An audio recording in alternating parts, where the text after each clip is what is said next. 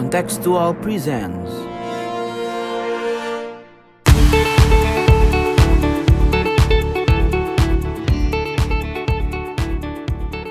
Selamat datang kembali di podcast kasual, katanya kontekstual. Kali ini bersama gua Raffi tentu saja, ada Ikhlas juga. Halo Klas. Halo Raf, Yoi, apa kabar?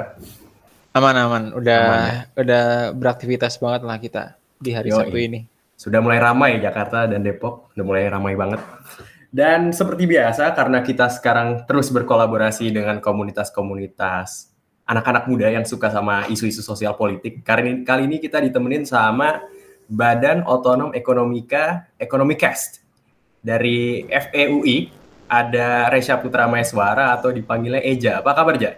Eh, halo, gue Eja, ya bisa bisa panggil Eja dari salah satu host uh, Ekonomi Cash yang ada di bawah Badan Otonom Ekonomika. Bener banget, kita adalah uh, organisasi jurnalistik keilmuan yang dibawahi atau dinaungi di FPBUI.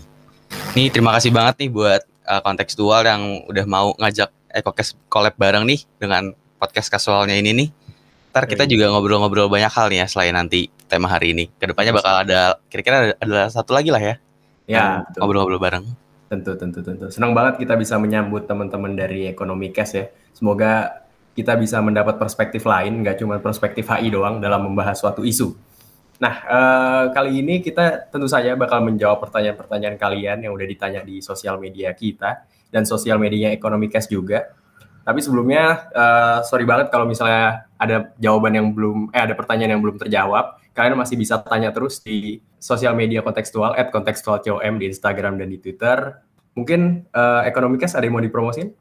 cuman ada satu Instagram ya, masih di bawah BOE ya. Jadi Hmm. BO Ekonomika untuk teman-teman yang mau ngelihat uh, berita-berita juga nih, berita-berita hasil jur- jurnalistik BOE dan podcast-podcastnya BOE juga bisa dicek di BO Ekonomikast di Spotify dan Apple Music. Sip, sip, sip, sip, sip. Oh iya, jangan lupa visit juga website ya kita di kontekstual.com kalau semua nggak mau ketinggalan berita-berita terkini. Ada ini ya, ada kolom baru namanya Indef ya kelas. Yo, Makin dalam bahasan kita. makin seru, dalam. seru itu seru, seru, seru. Oke, jadi seperti yang udah kalian lihat di sosial medianya Ekonomikast dan Kontekstual, kita bakal membahas topik yang sebenarnya lumayan seru sih untuk dibahas. Apalagi kalau kita lihat-lihat ya, kayaknya di sekitar kita makin padat gitu, penduduk makin padat. Terus Betul banget. kalau gue lihat-lihat statistik juga penduduk dunia per 2021 itu 7,9, 7,8 atau 7,9 miliar orang. Jadi kita akan Wah. membahas kontrol populasi di, di dunia karena ini kan sangat berpengaruh juga ya terhadap mungkin nanti kita bisa bicara lingkungan atau supply kebutuhan-kebutuhan dasar gitu.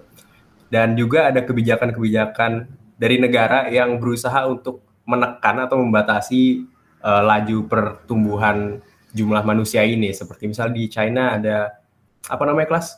Lupa gue. One child policy. One child policy. Ya, kalau kita ke tingkat lokal di Indonesia ada keluarga berencana, ada KB. Nah, itu bakal jadi topik pembahasan kita pada hari ini. Juga udah banyak banget yang nanya soal itu. Thank you banget buat teman-teman yang udah nanya. Sebelum itu, kita overview dulu.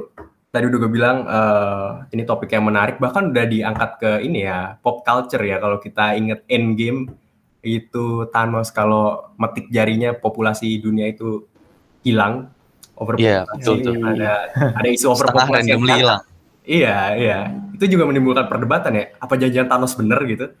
Terus di buku kayak Inferno itu kan juga filmnya juga dibahas soal overpopulasi juga. Nah, kalau menurut lu kelas, lu ngelihat overpopulasi dan kontrol populasi ini gimana kelas?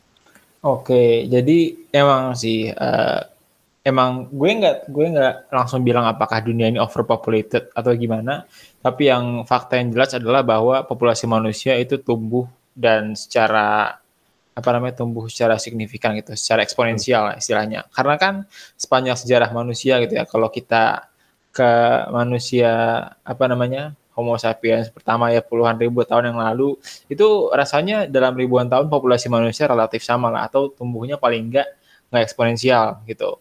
Tapi emang ini overpopulasi ini menjadi suatu masalah modern karena ya dia baru mulai semenjak ya tahun 1800-an itu ketika Hmm. eh, ada revolusi industri itu kan. Dengan ada revolusi industri pada abad eh, ke-19 dulu populasi dunia yang baru satu uh, miliar gitu, sekarang yang meningkat dalam rentang waktu 200-an tahun sampai uh, kemudian 7,9 miliar gitu kan per uh, itu per Oktober tahun ini katanya. Nah ini kan sebuah peningkatan yang benar-benar tinggi banget yang dia itu juga nggak pernah terjadi sebelumnya dalam uh, sejarah manusia. Dan ini tuh membuat banyak orang khawatir. Uh, salah satu itu dulu kalau yang paling awal mencetuskan soal teori populasi ini itu ada Thomas Malthus itu uh, ekonom Inggris atau apa ya di Eropa agak lupa. Tapi intinya teori dia adalah bahwa ya populasi kita populasi ini harus kemudian uh, kita kontrol gitu dengan uh, suatu suatu cara karena uh, dia mempertimbangkan dua faktor itu kan ada populasi sama ada faktor makanan gitu kan dia mikir kalau populasi itu akan tumbuhnya dalam uh, deret uh, geometri atau secara eksponensial gitu kan. Populasi bakal hmm. jadi 2, 4, uh, 8 dan seterusnya. Sementara makanan itu tumbuhnya dalam deret aritmatika gitu ya, kayak kayak deret hitung 1 2 3 4. Nah, yang meskipun teori itu dia sangat menarik pada waktu itu, meskipun kemudian itu terbukti nggak uh, bukan terbukti nggak valid ya, tapi sempat termentahkan karena kita lihat ya nyatanya pertumbuhan populasi dunia sampai sekarang sampai 7,9 miliar ini dunia masih bisa keep up keep up aja gitu meskipun hmm. uh, bukan berarti tanpa kendala ya tapi yang kita lihat juga uh, akhirnya banyak faktor lain di luar cuma sekedar makanan dan juga harus dipertimbangkan itu kenapa? Ya itu jadi rasionalisasi bagi banyak negara termasuk Indonesia untuk menerapkan semacam kebijakan kontrol populasi. Meskipun istilahnya nggak kontrol populasi juga ya diomongin ke publik kan kayak kayak nggak enak gitu. Kita berusaha dikontrol tapi ya dalam wadah biasanya perencanaan keluarga di antaranya yeah. kayak KB keluarga berencana gitu yang juga diterapkan di banyak negara lainnya. Oke okay, oke okay. nice overview kalau dari Eja gimana lo ngeliat Eja overpopulasi kontrol populasi mungkin dari perspektif lo gimana? Oke okay. kita nggak bahas overpopulasi dan ya populasi in general lah ya kayak yeah. tadi uh, gue juga jadi inget nih sama statement lu tadi Vi, bahwa hmm. uh, udah banyak nih ternyata yang melihat kapasitas bumi ini tuh dipertanyakan gitu. Sampai kapan sih manusia itu bisa bertumbuh dan berkembang dan bumi masih bisa mempertahankannya? Ya sampai kayak tadi tuh di, di, diangkat ke film dan dimasukin, diselip-selipin lah jadi sebuah kampanye di mana biar manusia tuh sadar bahwa pertumbuhan kita semakin banyak dan ada titik di mana sebuah ya sama kayak sebuah toples lah diisi terus diisi terus pasti ada kata penuhnya kan cuman kan kita nggak bisa ngebuat bumi ini sebagai uh, sebuah wadah toples yang sesimpel itu ya dan karena pertumbuhan manusia juga kayak tadi yang dibilang sama Ikhlas eh, nggak uh, cuma ngebahas tentang makanan aja ternyata setelah dipikir-pikir lagi dan dilihat ke kenyataannya kayak sekarang ini kita udah 7,9 nih terus kita lihat itu banyak juga sebenarnya di balik uh, perkembangan manusia ini juga mendukung apa ya? Mendukung perkembangan-perkembangan lainnya gitu loh. Kayak ada di satu titik kita melihat kalau misalkan manusia tidak uh, menurut gue ya, ini menurut gue pribadi tidak sampai di titik ini jumlahnya gitu. Uh, tidak ada inovasi-inovasi yang terpaksa dibuat itu. Maksudnya apa sih kayak mungkin upaya-upaya kita untuk ekspansi keluar uh, dari bumi ini, uh, terus juga misalkan upaya manusia untuk mempersingkat bukan mempersingkat ya, mempersempit bentuk-bentuk rumah lah gitu kayak gimana sih cara mem memaksimalkan atau uh, efektivitas yang ada kita miliki saat ini nih untuk tetap bisa uh, manusia-manusia yang akan datang cucu-cucu kita tuh tetap bisa ada gitu. Dan gue setuju bahwa kita bisa melihat sesuatu tuh nggak cuma dari perspektif negatif as in kita ketakutan bahwa kita nggak akan muat tapi ada hal-hal tertentu yang ya karena dorongan dorongan dorongan ini nih bahwa ntar ntar kita nggak muat Nah, muncullah inovasi-inovasi ini dan karena keterbatasan muncullah sebuah inovasi. Itu sih yang gue lihat uh, dari kata overpopulasi dan populasi ini. Hmm, oke okay, oke okay, oke. Okay. Ini ada salah satu penanya juga yang ngepoint out uh, suatu fakta menarik ya, suatu research yang menarik. Sultan Jamil underscore dia bilang kalau ada prediksi dari Irish Times, sebuah surat kabar dari Irlandia ya, dia menyatakan bahwa populasi dunia itu kan tadi udah kita bilang populasi dunia itu 7,9 lah, hampir 8 gitu. Cuman di riset ini, prediksi ini eh, dikatakan bahwa populasi dunia nggak akan mencapai 9 miliar. Justru kita akan mencapai 8 miliar ya pada 2040, tapi itu justru akan turun setelah itu. Kelas, menurut lu gimana kelas? Kayaknya mungkin kalau kita uh, sisihkan masalah-masalah kayak perang atau tiba-tiba ada bencana nuklir gitu. Menurut lu gimana?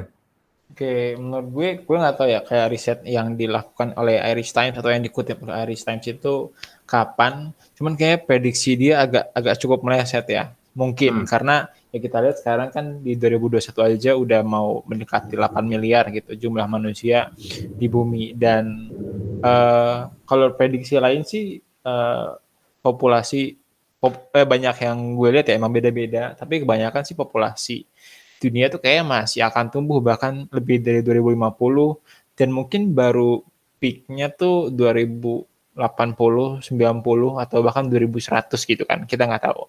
Tapi uh, yang gue lihat sih emang tren pertumbuhannya tuh melambat dan itu uh, akibatnya ya kalau kita ngomong kemudian ke faktor-faktor kenapa itu melambat ya ada faktor sengaja apa kesengajaan itu kan kayak misalnya dari negara ataupun uh, ketidaksengajaan gitu atau alias bukan yang diatur atau ya kita bilang ada invisible hand atau gimana gitu yang kemudian uh, mendorong populasi ini untuk turun gitu. Dan itu uh, ada tuh. Kalau gue tuh dulu pernah ini ya apa ya waktu gue belajar ocean geografi. Dan ini kayaknya dibelajar juga di ekonomi. Kayak teori demographic transition gitu. Kalau sebelum kita ngomongin apa namanya uh, eh, KB ya uh, yang demographic transition tuh dia uh, ngelihat kalau negara uh, pada dasarnya. Sehingga tuh kita punya uh, popula apa birth rate yang tinggi terus uh, kematian apa angka kematian yang tinggi juga angka kelahiran yang tinggi angka kematian yang tinggi dan oleh karena itu populasinya biasanya agak rendah karena kan banyak anak yang lahir banyak juga yang mati gitu dan ini kayak bener gitu kalau kita lihat kayak misalnya di Indonesia di Jawa gitu kan kayak dulu mungkin zaman zaman kemerdekaan kali ya kita bilangnya orang kan biasanya bisa sampai punya 7 8 anak, tapi yang yeah. akhirnya bertahan sampai dewasa cuman ya satu atau dua anak doang gitu. Itu karena angka kematiannya tinggi. Hmm. Tapi kemudian dengan perkembangan ekonomi, perbaikan standar kesehatan, apa perbaikan gizi dan lain sebagainya, akhirnya dari uh, dari angka kelahiran yang tinggi itu, kemudian angka kematiannya turun karena kemudian semakin banyak uh, layanan kesehatan yang baik, semakin baik gizinya, intinya kondisi-kondisi yang kemudian mendukung untuk eh, anak-anak uh, atau populasi itu kemudian bertambah. Jadi kan populasi nambah tuh. Tapi kemudian ketika populasi apa ketika di suatu titik ketika populasi itu udah nambah banget itu lagi population boom biasanya. Kemarin kan kita juga eh kemarin di Indonesia kan di abad 20-an akhir itu ya ada population boom itu dan katanya bahkan masih akan berlanjut sampai eh, apa namanya Indonesia emas itu kan bonus demografi 2030 2040 itulah. Sangat-sangat jargon ya. Sangat-sangat jargon ya kan gue ngulanginnya yang sering dimasukin ke kepala gue kan. Itu. Dan ketika tapi nanti emang trennya tuh biasanya kayak gitu ya. Uh, apa kemudian populasi itu populasi kan udah naik. Sementara angka angka kelahiran itu ketika negara udah semakin maju angka kelahiran akan kemudian semakin turun. Angka kelahiran jadi angka kelahiran turun terus kemudian angka kematian udah rendah. Dan akhirnya pada suatu titik ketika negara itu udah maju banget biasanya ya mereka ada dengan angka kelahiran rendah dan angka kematian yang rendah. Nah habis itu sih belum tahu teorinya karena cuma sampai tahap itu. Tapi emang banyak uh, itu kan tren secara makro ya dan secara mikro juga ada mungkin. Uh, gue juga lupa nih teori dari siapa tapi katanya iya ketika uh, orang itu semakin kaya, semakin terdidik, biasanya mereka jadi less likely buat punya anak gitu kan, karena mereka sibuk kerja, sibuk berkarir, sibuk uh, dengan hmm. dunia sendiri gitu. Jadi kayaknya nggak bisa terlalu direpotin sama anak-anak. Nah, setuju. Iya, kayak itu ada, gitu ada sih. contoh nyatanya nggak sih kayak di negara luar kayak yang gue tahu nih di Jepang lah contohnya. Itu udah dan Singapura juga kayak gitu loh kayak uh, karena pendidikan mereka udah cukup tinggi, tingkat mereka untuk memiliki keturunan selanjutnya tuh udah cukup rendah karena mereka udah fokus ke karir dan uh, pemberdayaan individunya aja. Gue setuju yeah, sama yeah. statement itu. Setuju sih karena apa namanya uh, benar itu kayaknya meskipun penelitian yang dulu-dulu apalagi ya biasanya kan emang memiliki bias barat yang kuat tapi yeah. itu to some extent masih benar-benar juga di masih benar juga di seluruh uh, dunia gitu secara umum gitu. Jadi emang kayaknya trennya emang ke situ dan itu kenapa di samping kontrol populasi yang nanti kita bakal omongin nextnya emang ada faktor-faktor di luar itu yang juga ngaruh ke uh, pengurangan angka kelahiran gitu atau pengurangan populasi. Iya, iya, iya. Berarti kalau kalau lu tadi bilang semakin bagus uh, fasilitas kesehatannya, semakin bag, semakin robust sistem sosialnya gitu kan, uh, terus semakin rendah juga tingkat kematiannya, tapi birth rate-nya tetap tinggi, tapi kan semakin berkembang juga sebuah negara gitu ya. Uh, awareness akan pentingnya kontrol populasi itu kan semakin semakin disadari lah gitu dengan munculnya berbagai program-program. Tadi kita udah sebutin di awal ya one child policy keluarga berencana. Kalau yang dua yang gue tahu ya gue nggak tahu di negara lain ada model kayak apa. Nah cak menurut lu uh, program-program kayak gini tuh uh, efektif nggak sih untuk menekan uh, pertumbuhan manusia gitu dan apakah is it necessary gitu to control yeah. the population? Oke okay, oke, okay. ini dari perspektif gue, gue melihatnya dari pertama siapa sih? Siapa dulu yang melakukan atau mencanangkan ide ini gitu. Maksudnya negara mana gitu. Kayak hmm. kalau kita lihat nih, uh, misalkan negara maju gitu mencanangkan hal ini. Uh, mereka nggak sampai nggak perlu mencanangkan ini bahkan ada beberapa negara maju yang gue tahu tuh mereka malah menggembur-gemburkan generasi mudanya untuk uh, meningkatkan tingkat kelahiran karena mereka sudah scar scarcity apa ya udah scarcity anak-anak muda gitu loh udah ide-ide susah ide, tenaga, udah hilang tenaga kerja ya. iya tenaga susah kerjanya udah kerja. susah sisanya tuh yang udah masih aktif kayak usia-usia 70, 60 yang masih dipaksakan untuk bekerja gitu udah. Nah, tapi kalau kita lihat kita di one child policy di China sama di KB di kita gitu negara Indonesia.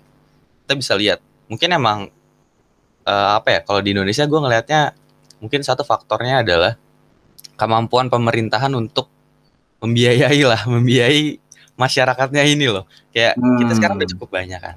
Kayak dulu mungkin beban beban anggaran di pendidikan nggak terlalu banyak gitu. Karena dulu kan belum belum ini ya, belum wajib belajar ya. 12 tahun itu kayak masih masih 6 terus lama-lama sekarang 9. Nah, dengan sekarang uh, wajib belajar dan tujuannya untuk meraih Indonesia emas tadi tuh yang digembar-gemborkan oleh pemerintah tuh, itu sekarang gue melihatnya ya bagus-bagus aja sih untuk dilakukan. Karena melihat kesadaran ya menikah ini, ini skala di skala mikronya adalah ya menikah dan beranak kan masa uh, membebankannya kepada pemerintahan itu karena banyak masih banyak gue lihat uh, dari beberapa data. Eh, waktu itu sempat dibahas sama Eko Kes uh, tentang nikah muda nih.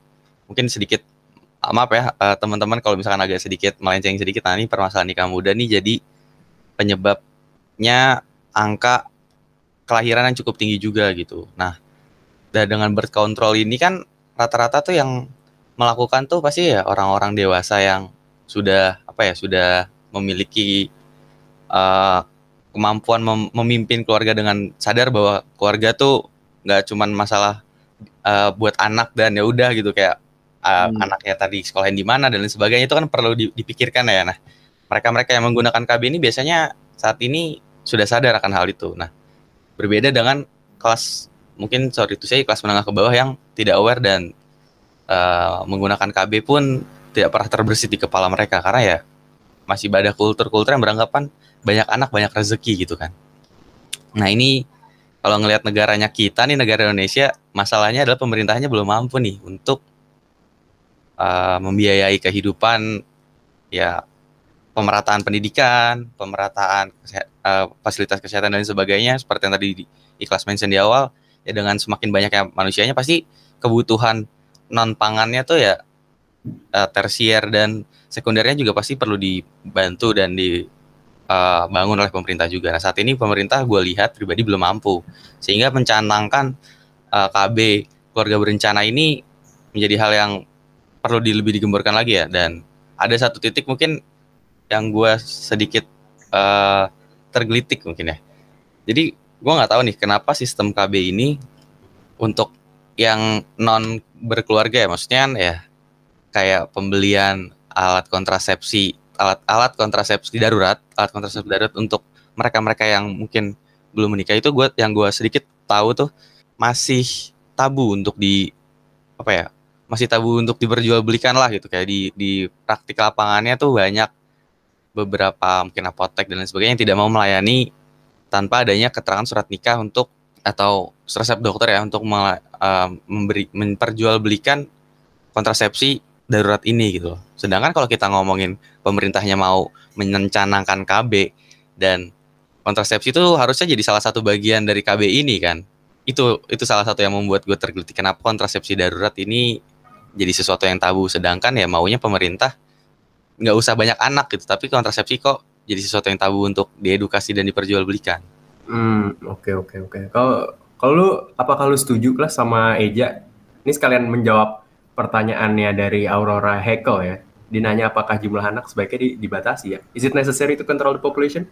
Eh, kalau gue sih tadi yang eh, mungkin pertanyaan dulu ya. Kalau pertanyaan dari Aurora Hekel ini, apakah apakah jumlah anak sebaiknya dibatasi?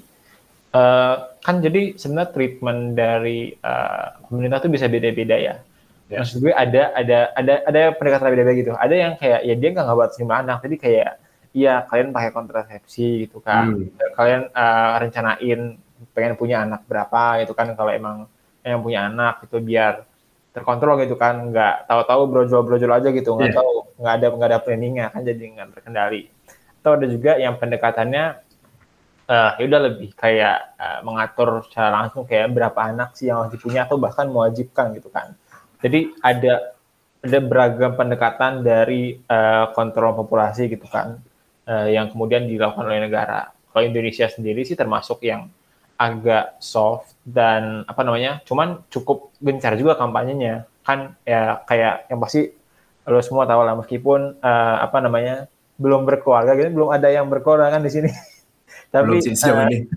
tapi Belum kan belum. kayaknya pasti kita tahu gitu kalau iya KB itu ya ada ya, slogannya dua anak lebih baik gitu kan. Betul. Hmm. Emang pemerintah nggak mewajibkan dua anak, tapi ya mengkampanyekan gitu dua anak ya kayak apa lebih baik itu punya dua anak tuh karena itu ya pas buat populasi terus kayak buat keluarga juga nggak ribet lah anaknya kebanyakan segala macam dan itu dikampanyekan gitu se- eh, seiring dengan penerapan KW dan lain sebagainya. Ya, tapi kalau apakah jumlah anak sebaiknya dibatasi? Menurut gue eh, sebenarnya kalau jawaban direct answer-nya ya iya, tapi nggak dengan gue sih kurang setuju itu kayak dengan cara-cara dari eh, apa namanya kayak di Cina gitu kan di Tiongkok yang kayak one child policy Nah, Ya. itu karena kan itu kan benar-benar Tegas coercive banget ya, itu. kayak, "Hah, kalau kalau anak lo dua ntar lo di gue lupa keluarga didenda apa Dipajakin gitu. diapain dipajakin gitu jadi kayak jadi kayak kasihan aja jadi kayak banyak orang yang kemudian justru eh, ya sengaja ataupun enggak ya kemudian punya dua anak anak satu itu harus diumpetin atau bahkan dibuang atau gimana semua segala macam lah gitu kan kan jadi kayak eh, apa namanya kurang manusiawi gitu dalam melakukan kontrol populasinya. Terus tadi eh, ngerespon dikit yang Eja sih ya, kayaknya emang ada kalau itu kan ada kayaknya ada gap ya istilahnya, ada gap antara eh, kebijakan pemerintah dengan kultur di masyarakat gitu kan. Betul. Meskipun eh, apa ya kayak eh, misalnya alat kontrasepsi udah tersedia, misalnya ya bahkan di Indomaret, di Alfamart itu terkadang masih ada eh, relak relaktan gitu dari masyarakatnya yang sebenarnya nggak ya nggak tahu apakah kurang diperhitungkan atau gimana sama pemerintah. Kemudian sehingga ya jadinya pemerolehan kontrasepsi itu eh, menjadi lebih sulit gitu kan. Padahal ya namanya kan eh, apa namanya ya, hub- ya hubungan seksual dalam apa pun ya akhirnya bisa jadi anak gitu. Mau Ya. mau lewat apa pun mau resmi atau enggak tapi kan konsekuensinya jelas gitu penambahan populasi maka harusnya pola pikirnya sih kayaknya harusnya lebih lurus gitu dan itu menjadi suatu eh, apa namanya suatu tantangan yang juga harus diselesaikan oleh pemerintah gitu kan Eh, adanya faktor-faktor kultural di masyarakat itu Tadi kita udah bicara soal Indonesia sama China yang udah punya program kontrol populasi yang meskipun berbeda derajatnya tapi tetap ada gitu. Nah, Mm. eh, ada negara negara lain yang populasinya juga nggak kalah banyak sebetulnya, yaitu India. Ini pertanyaan menarik juga dari Jericho Batubara, dia bilang India tuh kenapa India belum menerapkan kebijakan kontrol populasi? Ini kan beda dengan Indonesia dan Tiongkok ya. Gimana menurut lu, Ja? Eh, ini correct me if I'm wrong ya kalau misalkan teman-teman eh, ada, ada statement gue yang salah nih tapi yang gue tahu India tuh pernah eh, pernah melakukan tetap tetap melakukan ya kontrol populasi karena mereka juga pasti pemerintah mereka sadar lah di mana Ya. eh, kondisi lahan dan juga masyarakatnya tuh udah nggak nggak imbang lah udah membludak banget nah cuman yang gue tahu yang menyebabkan kegagalan dari program-program KB ini misalkan kayak eh, alat kontrasepsi penjaga seperti kondom gitu itu gagal karena ada stigma sosial dan masalah privacy di India yang kurang apa ya uh, itu tuh jadi salah satu isu penggunaan kondom dan toko-toko yang menggunakan itu jadi tidak dilakukan lah oleh masyarakatnya. Karena merasa itu sesuatu yang aneh dan seks pranikah juga jadi hal yang tabu banget itu intinya karena permasalahan tabu dan tindakan tindakan-tindakan seperti yang itu privacy banget lah terlalu privacy dan mereka tidak tidak suka atau tidak ingin untuk diganggu gugat oleh pihak non uh, di, di di luar mereka berdua yang melakukan hubungan ini gitu. Itu yang gue paham ya kayak budaya sih ya, penyebabnya ya. tuh kalau menurut lu kelas apakah ini sekedar masalah budaya di situ ataukah ada sesuatu yang lain gitu oke okay, um, gue juga budaya ya cuma mungkin penjelasannya agak beda uh, India India kurang kedengeran mungkin ya apa soal kontrol populasinya karena nggak ada suatu kampanye yang masif kayak Indonesia atau di Cina gitu. Tapi kalau kebijakan kontrol populasi emang udah diterapin gitu. Mereka juga kayak ada semacam family planningnya yang ternyata udah cukup nurunin juga uh, apa namanya uh, birth rate-nya atau uh, tingkat kelahirannya jadi 2,3 meskipun masih agak sedikit di atas dua ya. karena kan ya kalau udah Garna tuh pertimbangannya di bawah dua lah, di bawah dua angka kelahirannya.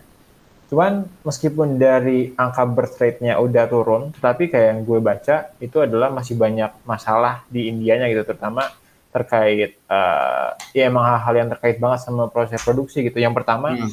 uh, apa namanya uh, dari dari uh, emang di India sendiri itu jadi suatu masalah yang besar dan masih banyak diomongin juga itu tuh terkait apa ya gue nggak tahu kayak mungkin ujung-ujungnya patriarki atau semacamnya karena social fabric di ini yeah. itu kompleks tapi masalah kayak pemerkosaan terus masalah uh, ya kayak sex without consent dan gitu-gitu tuh masih banyak banget di India gitu loh kasusnya dan kemudian kayak somewhat correlates juga sama kayak contohnya penggunaan kontrasepsi di uh, kayak di uh, India itu katanya sekitar 75% laki-laki itu masih enggak menggunakan kontrasepsi gitu kan. Hmm. Jadi kadang-kadang beban kontrasepsinya lebih di perempuannya. Padahal kan soalnya kan nanti yang emang bakal nanggung konsekuensi dari uh, kalau hamil kan ya perempuannya kan yang lebih terbebani yeah, yeah. gitu.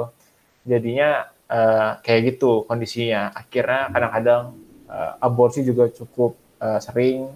Jadinya uh, gitu sih kayak potret India tuh agak kompleks. Tapi uh, ada faktor budaya yang kuat, dan juga uh, faktor mungkin kampanye yang kurang masif gimana yang perubahannya harus gradual sih dan harus benar-benar diusahain sama pemerintah India. Ya, ya, ya. Oke, oke, oke. Ini menarik. Tapi gue mau lompat sedikit ya, karena dari tadi kita bicara kontrol populasi, kita bicara overpopulasi seakan-akan populasi yang banyak itu adalah sesuatu yang buruk gitu. Nah, ini ada pernyataan dan pertanyaan dari Ahmad Adiyat. Dia dia bertanya kalau apakah kontrol populasi itu masih valid? mengingat bahwa dalam ekonomi tambah banyak populasi justru tambah menguntungkan artinya kan makin banyak inovasi dan kemajuan juga uh, ja lu kan anak ekonomi nih ini ekonomi disebut-sebut yeah. mungkin lu bisa uh, menanggapi pertanyaan ini menurut lu gimana uh, mungkin ini kayak tadi statement gue di awal ya mengenai yeah. tanggapan gue terhadap populasi gue gue juga setuju uh, dengan statementnya Diat bahwa dengan semakin banyaknya uh, populasi which is makin banyak kepala nih itu uh, dapat menciptakan inovasi dan kemajuan. Tapi di satu sisi uh, segala hal itu perlu ada namanya kalau menurut, menurut gue ya perlu ada yang ngontrol gitu. Ngontrol as in melihat apakah growth rate ini tuh berbanding lurus dengan tingkat inovasi dan kemajuannya atau malah berbanding sebaliknya dengan tingkat growth rate yang ada inovasi dan kemajuannya malah stagnan atau menurun. Nah, kalau misalkan kan kalau kalau ngomong teori ini kan ada aja gitu nanti yang ke depannya bakal patah nih ya mungkin ke depannya kita nggak yeah. tahu bakal kayak gimana kayak tadi teori Malthusian tuh kan uh, dia beranggapan bahwa ya pangan tuh aritmatika jalan satu dua tiga. Sedangkan sekarang teknologi sekarang ya udah banyak banget nih yang ngebuat produksi pangan tuh bisa jadi bentuknya ya bisa juga jadi deret geometri gitu kan. Uh, kayak hal-hal begitu ya kita jadi sesuatu yang unforeseen nah kalau untuk gue sekarang menanggapinnya apakah makin banyak uh, makin banyak manusianya dan makin banyak inovasinya ya gue bisa bilang sekarang saat ini setuju gitu. Kayak, kayak kita ngeliat 10 tahun terakhir. Dalam 10 tahun terakhir dari 2010 hingga 2020 gitu yang gue tahu itu salah satu peningkatan jumlah populasi terbanyak gitu uh, untuk yeah. sampai saat ini. Kayak peningkatannya hampir satu miliar dalam 10 tahun sedangkan tahun-tahun sebelumnya tuh nggak nyampe satu serius sorry 1000 miliar nggak sampai 1000 miliar gitu. Sedangkan 2010 ke 2020 itu uh, hampir satu miliar gitu. Eh satu eh sorry ya satu miliar. Nah di sini kita melihat dari dari 2010 ke 2020 tuh udah banyak banget uh, teknologi yang berkembang terutama di bidang uh, kesehatan lah di bidang pangan di bidang teknologi transportasi dan sebagainya kita udah melihat banyak terutama dari internet dan segalanya itu sudah membuat kita lebih maju dan lebih uh, terasa lah perbedaan tersebut. Ya. Namun, apakah kita bisa menjamin dalam 10 tahun ke depan ini akan konsisten peningkatannya satu uh, seribu miliar populasi dengan inovasi yang ada? Nah ini, ini, ini yang cukup menjadi concern gue dan gue merasa tetap perlu diadakannya sebuah bukan kontrol ya, lebih ke pengawasan. Pengawasan bukan membatasi tapi juga uh, kalau misalkan kita ngawasinnya ke populasi itu salah menurut. Kita lebih mungkin ngawasinnya ke inovasi dan kemajuan. Kita lebih mencari hal-hal yang bisa mendorong sebuah inovasi dan kemajuan. Di mana manusia saat ini gue melihat dengan adanya globalisasi ya sudah sudah banyak lah proyek-proyek yang dilakukan oleh uh, berbagai negara untuk bertujuan ya kemajuan di bumi muka bumi ini gitu. Walaupun mungkin belum sebanyak itu dan kalau ke depannya makin banyak ya berarti makin bagus lah. Itu aja sih Nah, mungkin tanggapan gue mengenai hal ini. Kalau dari sisi ekonominya, ya gue setuju dengan semakin banyaknya ibaratnya lebar lah. Tingkat tingkat lebarnya semakin ada kan mungkin ini. Tapi kayak gue mungkin sedikit mengutip. Uh, ini maaf juga kalau agak loncat. Gue sedikit mengutip kenapa gue nggak setuju banget tentang bukan nggak setuju banget ya kurang nggak 100% setuju sama uh, teori birth control. Kayak tadi gue juga sempat ngomong di Jepang dan di Singapura gitu uh, gue nggak tahu sih Singapura secara pasti tapi di Jepang tuh sudah secara pasti uh, tingkat populasi lansianya yang di atas 60 atau itu udah, udah terlalu banyak dan mereka sudah krisis uh, populasi muda mereka gitu. Mereka sampai membutuhkan uh, menarik orang-orang dari luar negaranya untuk menjadi pekerja di situ. Nah itu jadi sebuah concern mungkin yang perlu diperhatikan melihat ekonomi secara negaranya gitu secara makro negaranya. Itu sih statement gue oke oke oke oke menarik menarik menarik Kelas, apakah kalau menurut lo ya, apakah kita bisa melihat uh, pertumbuhan populasi yang cepat gitu? Pertama, mungkin kita bisa nyampe 9 atau 10 miliar gitu ke dalam konotasi yang baik gitu. Karena uh, apalagi belakangan ini ya, isu lingkungan itu semakin gencar di, digaungkan gitu ya. Karena ini pernah juga dibahas di podcast bebas aktif kalau nggak salah. Uh, Mas Sofwan bilang kalau kita terus ekspansi, tapi bumi itu nggak berekspansi. Bumi kan gini-gini aja. Kalau menurut lu gimana, Mas? Bagaimana kita bisa menyikapi populasi yang banyak ini dalam konotasi yang lebih positif? Oke, okay. ya jadi uh, kalau kata Mas Sofan waktu itu konotasinya growth tuh kan, soalnya kayak yeah. kayak kita kecanduan growth, growth, growth terus. Padahal di bumi ini ada batasnya. Kalau menurut gue uh, adalah ben, adalah tadi kan dia ya dia ada dua faktor nih kan pertanyaannya. Ada apakah masih yeah. valid kontrol populasi dan apa namanya ini populasi dengan ekonomi keterkaitannya. Nah, uh, sebenarnya kalau dari gue benar adalah bahwa populasi itu berkorelasi dengan ekonomi kan. Karena ya gue juga pernah lah apa ngambil atau kuliahkan di FEB kan. Gue kalau belanja ke FEB nih Siap. bukan ke FEB nah terus uh, kalau ya dari sana kan emang populasi itu adalah faktor inherent gitu kan dari uh, apa namanya perhitungan growth Uh, cuman uh, ya balik lagi sebenarnya ada perspektif baru ya, yang dibawa sekarang itu masih berhubungan sama teori Malthus tadi. Kan teori Malthus dulu di awalnya sempat udah dimentahkan kan ya. Cuman sekarang ada sekarang namanya ya teori neo Malthusian gitu. Uh, kalau dulu itu Malthus cuma bicara soal uh, populasi, kemudian uh, apa namanya suplai makanan, dan bahkan Malthus juga nggak benar-benar ngasih suatu solusi banget buat buat uh, masalah tersebut. Sekarang perspektifnya Malthusian ini lebih melihat bagaimana populasi itu memberikan tekanan ya pressure bukan cuma terhadap makanan tetapi terhadap semua fasilitas publik gitu loh. Karena kan ya ketika manusia semakin banyak sementara fasilitas publik yang ada itu terbatas gitu kan. Entah itu apa namanya ya sekolah, entah itu transportasi atau bahkan ya lapangan kerja dan lain sebagainya itu kan. Itu merupakan hmm. ya hal-hal yang terbatas yang dia itu nggak nggak langsung menyesuaikan dan emang nggak semudah itu menyesuaikan ya kan. Kayak sekolah harus dibangun dulu jalan-jalan harus dibangun dulu ketika yeah. populasi itu bertambah. Dan ini yang kemudian populasi bertambah itu uh, terlalu tinggi atau kemudian ya keluar dari prediksi pemerintah gitu kan. Uh, itu akan memberikan ya tekanan terhadap uh, apa namanya tekanan terhadap pelayanan publik yang ada gitu. Terhadap semua resource sih sebenarnya bukan pelayanan publik dong ya. Semua resource yang ada di dunia ini. Jadinya uh, apa namanya itu kenapa populasi itu to some extent harus dikontrol. Cuman yang tetap menjadi pertanyaan adalah uh, kayak gimana cara kontrolnya itu kan. Terus ya kayak berapa gitu uh, seharusnya. Dan uh, apa namanya terkait inovasi juga apakah nanti masih akan uh, ditemui inovasi-inovasi baru kemajuan-kemajuan baru yang kemudian masih memungkinkan uh, apa namanya penambahan populasi eh, itu yang kemudian masih harus diperhatikan. Tapi gue nyorotin lagi terkait ekonominya emang bener sih bahwa bahkan beberapa negara ya negara maju ya yang udah populasinya itu eh, turun terus bahkan kayak birth rate-nya uh, udah minus gitu ya alias eh, nggak uh, ada replacement rate. Replacement rate itu biasanya sekitar dua. Maksudnya kan ya kayak orang tua kan ada ayah, ada ibu dua, terus anaknya dua itu menggantikan mereka akan yang nanti karena mereka yeah. akan uh, meninggal gitu kan.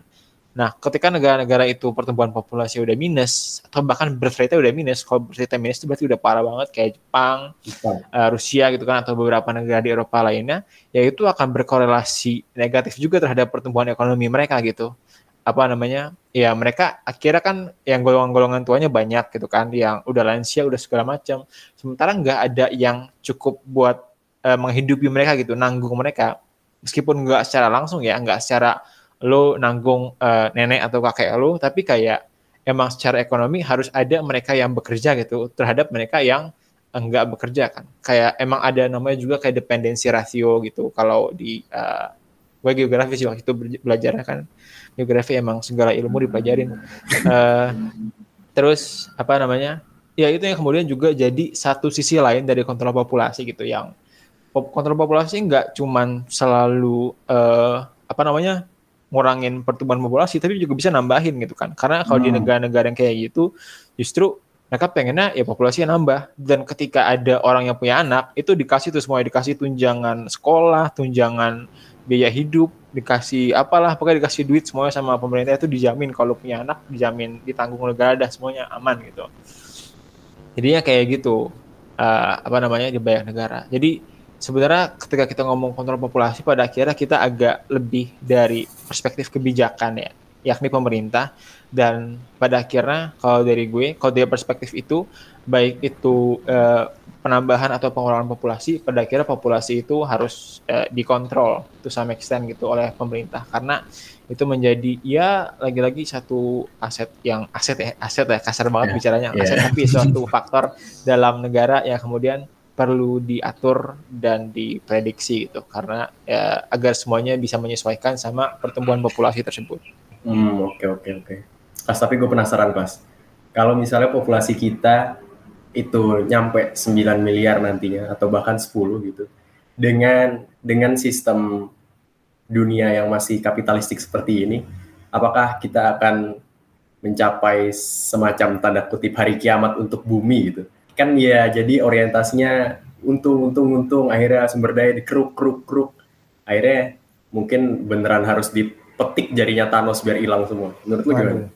Menurut gue sih meskipun kayak tadi ya ada ada optimisme bahwa ya, inovasi atau kemajuan pasti akan terjadi tapi itu itu menurut gue suatu faktor yang kurang tangible ya meskipun terjadi terus gitu dalam sejarah yeah. kita tapi kayak bagaimana dan seperti apa dampaknya itu kan yang nggak bisa kita lihat Sementara yang faktual bahwa ya uh, bumi terbatas gitu kan, bumi dengan segala resource-nya uh, dan juga makin banyak juga kelompok kepentingan menurut gue yang akan semakin uh, mendorong untuk pengurangan populasi gitu. Enggak kontrol populasi, enggak cuman pemerintah doang, tapi kayak misalnya orang-orang environmentalis pasti ya selain selain ngurangin uh, apa namanya produksi dan konsumsi, yang pasti juga ngurangin orang kan, karena kalau nggak ada orang nggak ada produksi dan nggak ada konsumsi gitu loh, hmm. singkatnya gitu, dan juga banyak kelompok-kelompok lainnya.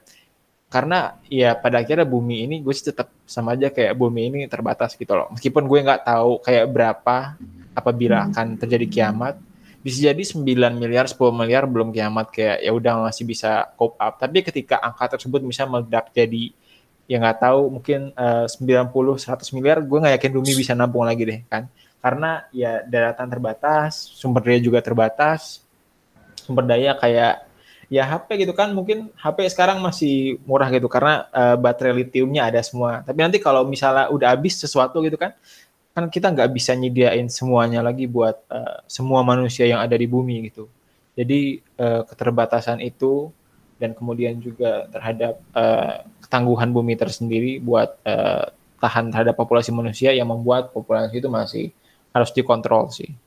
Oke, oke, oke, sip, sip, sip. Ya mungkin ada respons atau closing statement ada, ada. sebagai penutup. Gitu. Ini gue gue sedikit ingat sebuah teori perekonomian yang tadi kan lu uh, mempertanyakan yeah. kapitalisme nih. Yeah. Uh, Sebenarnya dalam teori ekonomi itu, maksudnya praktiknya ya itu tuh besar gitu loh. Nggak cuman uh, sebuah uh, kapitalis aja nih yang kayak kita lihat. Nyatanya kan kayak transaksi orang cuma hanya mencari keuntungan-keuntungan. Cuma ada beberapa teori-teori yang mungkin uh, sudah digaungkan dari beberapa beberapa tahun kebelakangan, cuman kurang uh, kurang terdengar. Contohnya kalau di pernah dengar tuh namanya uh, di SDG sekarang tuh ada BOE eh BOE kan? PBB sorry. PBB tuh ada SDGs hmm. kalau ada yang pernah dengar nggak teman-teman? Pasti pernah dari HI sering banget lah dengar oh, SDGs iya. ini kan iya, ya, ya. Makanan nah, sehari-hari. Ya udah, udah makan sehari-hari banget lah pasti ya. Nah kalau untuk uh, ekonominya nih ada namanya sirkular ekonomi untuk saat ini gitu. Yang sebenarnya dari uh, beberapa tahun ini tuh udah berusaha banget dicanangkan oleh pemerintahan dunia I mean semua semua dunia gitu nah ekonomi sirkular itu apa sih? Nah, ekonomi sirkular ini tuh ya layaknya recycle lah. Mungkin kita kita taunya recycle, tapi ada juga reus, reusable. Uh, terus apa lagi? Pokoknya ada ada 6 R gue lupa. Nah, di ekonomi sirkular ini tujuannya adalah kita memanfaatkan segala sesuatu tuh jangan sampai sekali pakai gitu. Harus dipakai terus di sampai titik karbon karbon yang ada itu udah nggak bisa dipakai gitu. Udah itu itu yang mungkin bisa membantu apa ya manusia populasi sampai sampai berapa ribu. Tadi oh ya gue juga sorry banget nge-correct diri. Self correction, tadi gue salah ngomong. Maksud gue adalah eh, satu uh, miliar dalam 10 tahun bukan seribu miliar. Oh iya. Dan dengan gue juga satu satu hal lagi yang paling gue tanggepin dari ikhlas tadi, gue juga jadi sadar bahwa ternyata kontrol tuh nggak cuman menurunkan ya, hmm. tapi juga menaikkan. Nah, dengan dengan konteks bahwa kontrol tuh juga nggak cuman nurunin tapi juga naikin, gue setuju banget bahwa memang seharusnya populasi di sebuah negara deh nggak usah ngomong dunia dulu sebuah negara tuh wajib banget dikontrol oleh pemerintahannya karena ya tadi yang paling tahu kondisi uh, yang dibutuhkan oleh pemerintahan saat itu kan pasti pemerintah negara tersebut kan nah dengan pemerintahnya aware ya mau nggak mau mereka harus bisa mengadjust antara dikurangin atau ditambahin. Itu gue setuju di situ tuh. Dan untuk ke depannya ekonomi dan lingkungan pasti yang gue prediksi ya dan gue harapkan bakal terjadi ya. Dengan envir environmentalis yang makin banyak juga dan filantropis filantropis yang sudah melihat ke arah lingkungan semoga saja ya sirkular ekonomi ini jadi sebuah jawaban untuk menekan kapitalisme yang hanya berfokus kepada mengerukan sumber daya alam aja gitu. Hmm, oke. Okay. Eh gue respon lagi lagi nih menarik tadi soal nyinggung sirkular ekonomi. Monggo, monggo. Uh uh, sirkular ekonomi itu uh, pada dasarnya ya, kenapa disebut sirkular adalah ketika dia itu nggak ada waste atau nggak ada nggak ada apa namanya resource yang kemudian kebuang gitu loh. Ini karena gue pernah kaji juga nih dulu buat SIOM OIM gue uh, apa namanya. Tapi dengan karena kan itu berbeda dari kondisi ekonomi yang sekarang yang dia tuh kayak ya udah linear. Kita bikin dari awal bikin barang jadi dikonsumsi dibuang atau jadi itu yang linear gitu enggak betul, betul. Hmm. Nah, kemudian ketika ada ekonomi sirkuler itu, itu mungkin dan uh, apa namanya sangat mungkin diwujudkan. Cuman ketika ada ekonomi sirkuler, konsekuensinya bagi kapitalisme menurut gue adalah uh, kita mungkin nggak abolish kapitalisme, tapi kapitalisme itu harus slow down gitu loh. Karena mau nggak mau ya, karena nggak bisa lagi konsumsi secara lebih tinggi. Karena ya otomatis konsekuensinya ketika lo sirkular ekonomi lo harus punya barang yang lebih sedikit dan tahannya lebih lama. Dan yang pasti itu semua kemudian harus bisa coba diolah lagi jadi awal gitu loh. Itu uh, jadi kayak arusnya lumayan konstan secara resource-nya. Dan itu uh, apa ya? Ya keterkaitan sama populasi sih kalau semakin banyak populasi kayaknya agak semakin susah juga dalam mengontrol resource uh, yang ada gitu karena kan kebutuhan dari populasinya juga makin banyak terus. Oke, mantap, mantap, mantap. Uh, topik yang sangat menarik dan diskusi yang sangat menarik antara kita bertiga tadi tentang kontrol populasi, overpopulasi dan macam-macam sampai menyerempet berbagai teori ya yang baru gue denger juga sebetulnya. Uh, thank you banget uh, Ja udah mau kita undang di yes. kolaborasi kali ini. Kita akan kolaborasi lagi ya berarti di satu episode lagi nanti bakal siap, seru siap. banget.